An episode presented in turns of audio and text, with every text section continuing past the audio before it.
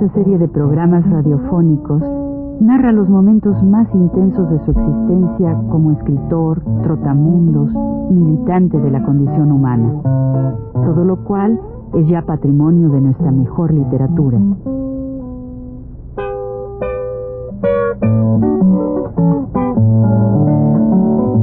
Con ustedes, Juan de la Cabada. En el programa anterior hablábamos de nuestro viaje de la delegación de México al Congreso antifascista que se debía celebrar en el mes de julio de 1937 en Madrid, en aquellas épocas de lo que se llamó la guerra civil en España.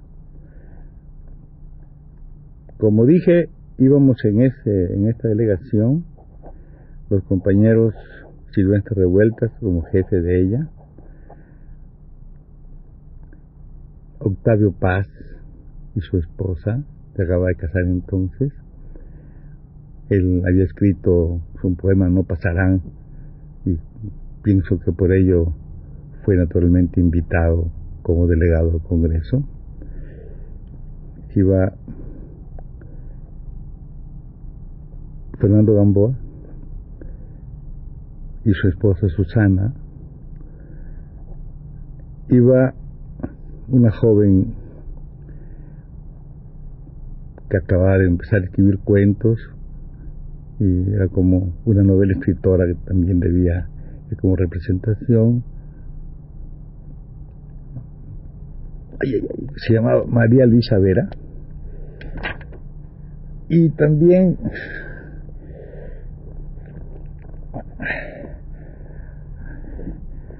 iba yo y también el, el pintor José Chávez Morá. Nos acompañaba, pero nada más hasta Nueva York, un compañero que se llama, vive todavía, Carlos Carlos mm, se llama Carlos y él es el padre de Paul Leduc, Carlos Leduc, arquitecto y la experiencia por el camino ya contaba yo cómo por esa diversidad de tipos que éramos, siempre en algunos lugares de Texas y Indiana, pasábamos, nos preguntaban que si éramos del show, porque éramos todos muy distintos, y digo yo también, claro. Entonces todos decían si éramos del show, decíamos que no, pues no lo creían, y como digo, nos seguían hasta los cines, iban hasta los cines detrás de nosotros, con esa curiosidad muy propia de los americanos, que en muchos, en muchos casos son más curiosos que una población de indígenas, por ejemplo, que fuéramos a un sitio de México, ¿no?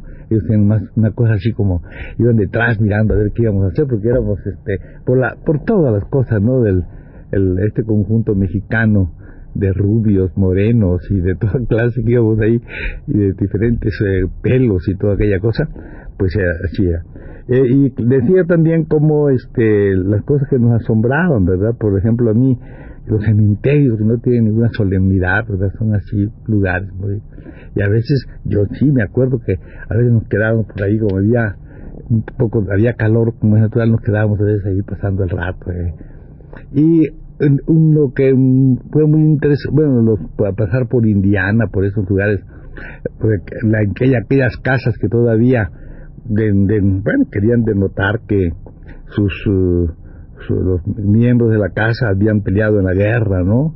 En la guerra, primera guerra mundial, y los veíamos así, habían eh, casas que tenían estatuas, venían ahí con, con soldados, con la bayoneta calada, esas cosas así muy curiosas que otras nos antojaban un poco curiosas, verdaderamente.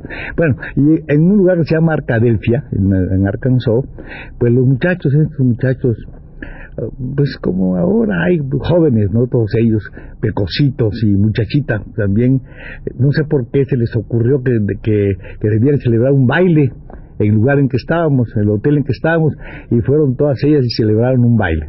Nos preguntaban siempre, este, pues esas cosas, ¿no? Este, where are you going? ¿A dónde van? Nosotros decíamos, we're going to Paris, vamos a París. Esas cosas, como decía yo, las ponía así muy, muy, eh, muy alertas, inquietas y, con ganas de, de, seguirnos, ¿no? En los viajes, claro. Nosotros además era cosa de bailar y era la época del Fox y de, y sí, en esa época todavía había varias esta música de época, ¿verdad? Bueno, y entonces pues de allí atravesamos todo y fuimos a, llegamos a Nueva York de noche. Una cosa muy sorprendente y que naturalmente sí denota cómo somos los mexicanos es que eh, los compañeros estaban allí. Estaba Chucho Durón, el músico, y su esposa, Julita. Y estaba también ahí Chucho Bracho, esperándonos a la salida, pero llegamos ahí como a las 3 o 4 de la mañana. Ellos estaban allí, pero haciendo guardia. Eso nos conmovió muchísimo. Cuando llegamos a Nueva York, desembocamos ahí, este, por el túnel aquel, y estaban ellos esperándonos. bueno, y ya con eso, pues eh, a esa hora se terminó que los, algunos compañeros fueron a vivir al Hotel Albert, que está en la Quinta Avenida. Y yo, pues, fui a vivir a una casa porque yo tenía una amiga ahí que se llamaba Esther Merrill y fui a vivir a, la casa, una casa que estaba en la calle de Perry, Perry número 29.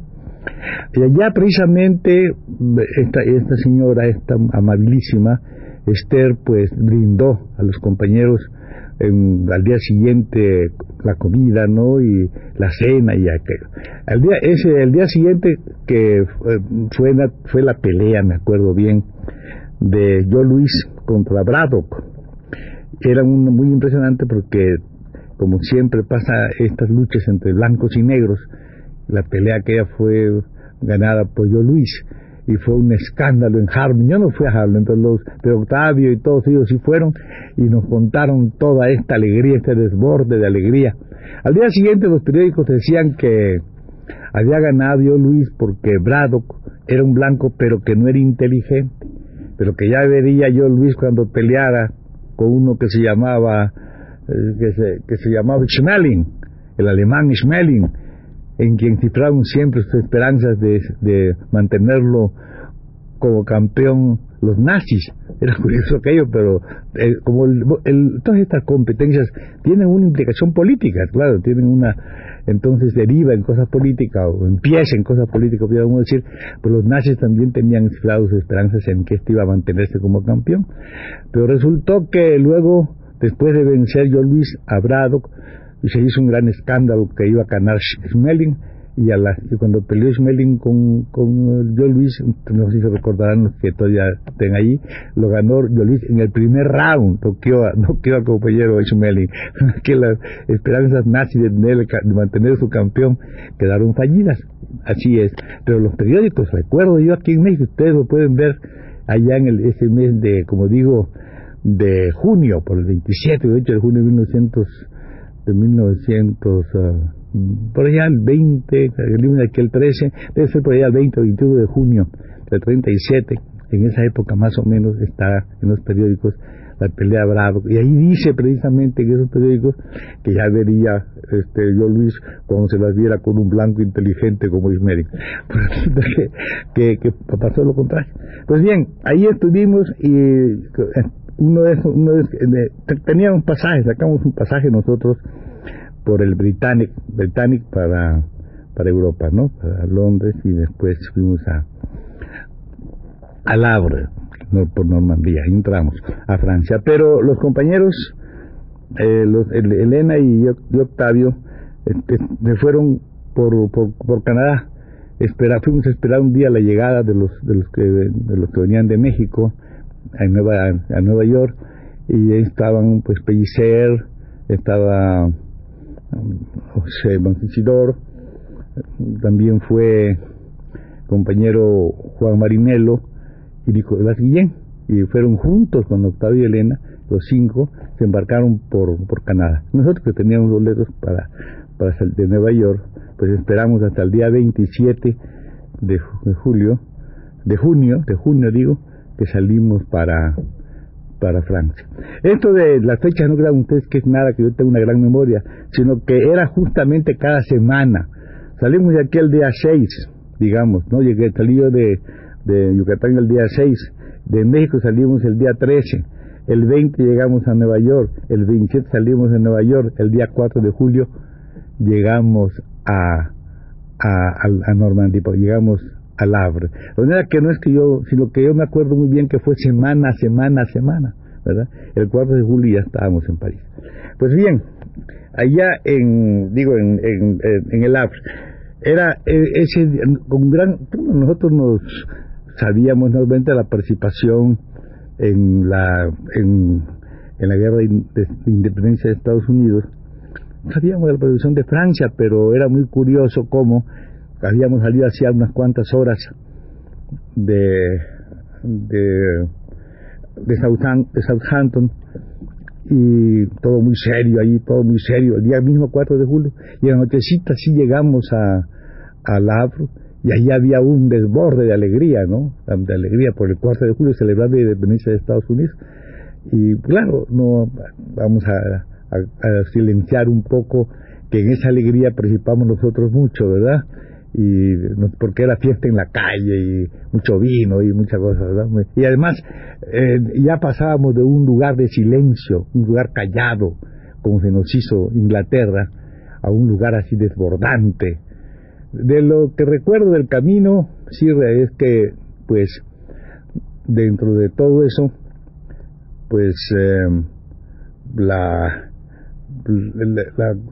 nuestras estuve estuvimos también pero unas horas nada más estuvimos en Irlanda y estuve en Cork también. Y yo siempre siempre me acuerdo de aquel alcalde de Cork que estuvo 72 días en huelga de hambre y murió verdad por la por la, por la lucha entre claro, Irlanda y, y Inglaterra siempre de ahí sería recordar también todo eso, ¿no?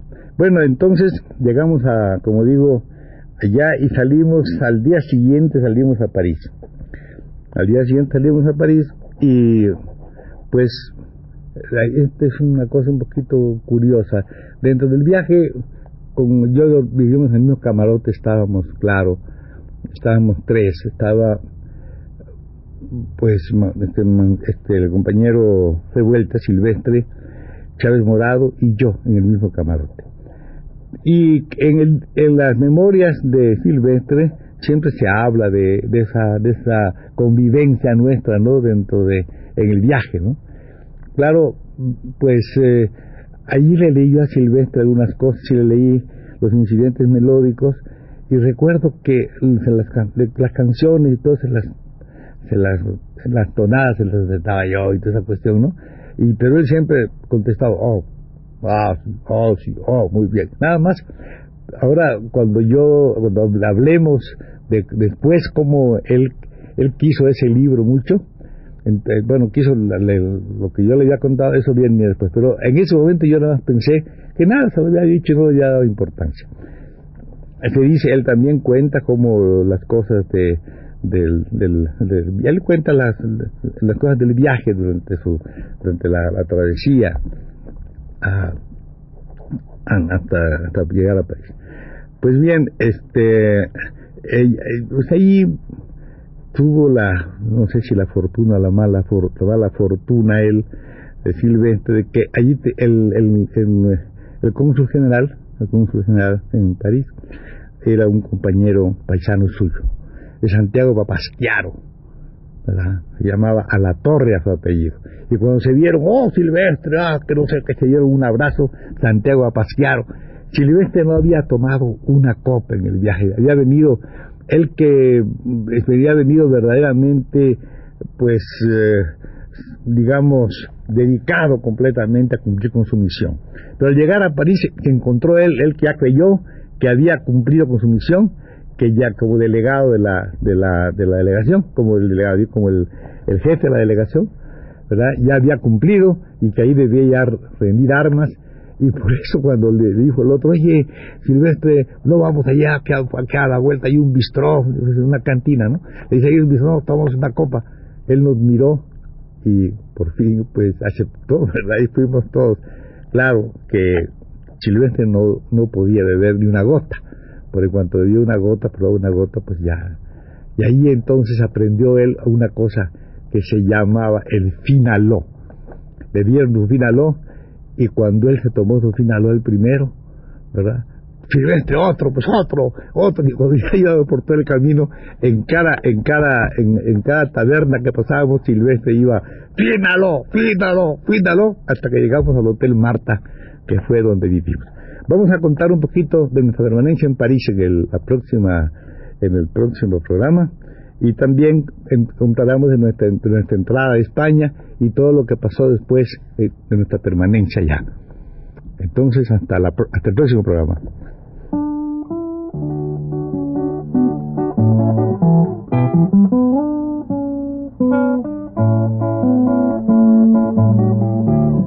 Radio Universidad presentó Recuento Vivo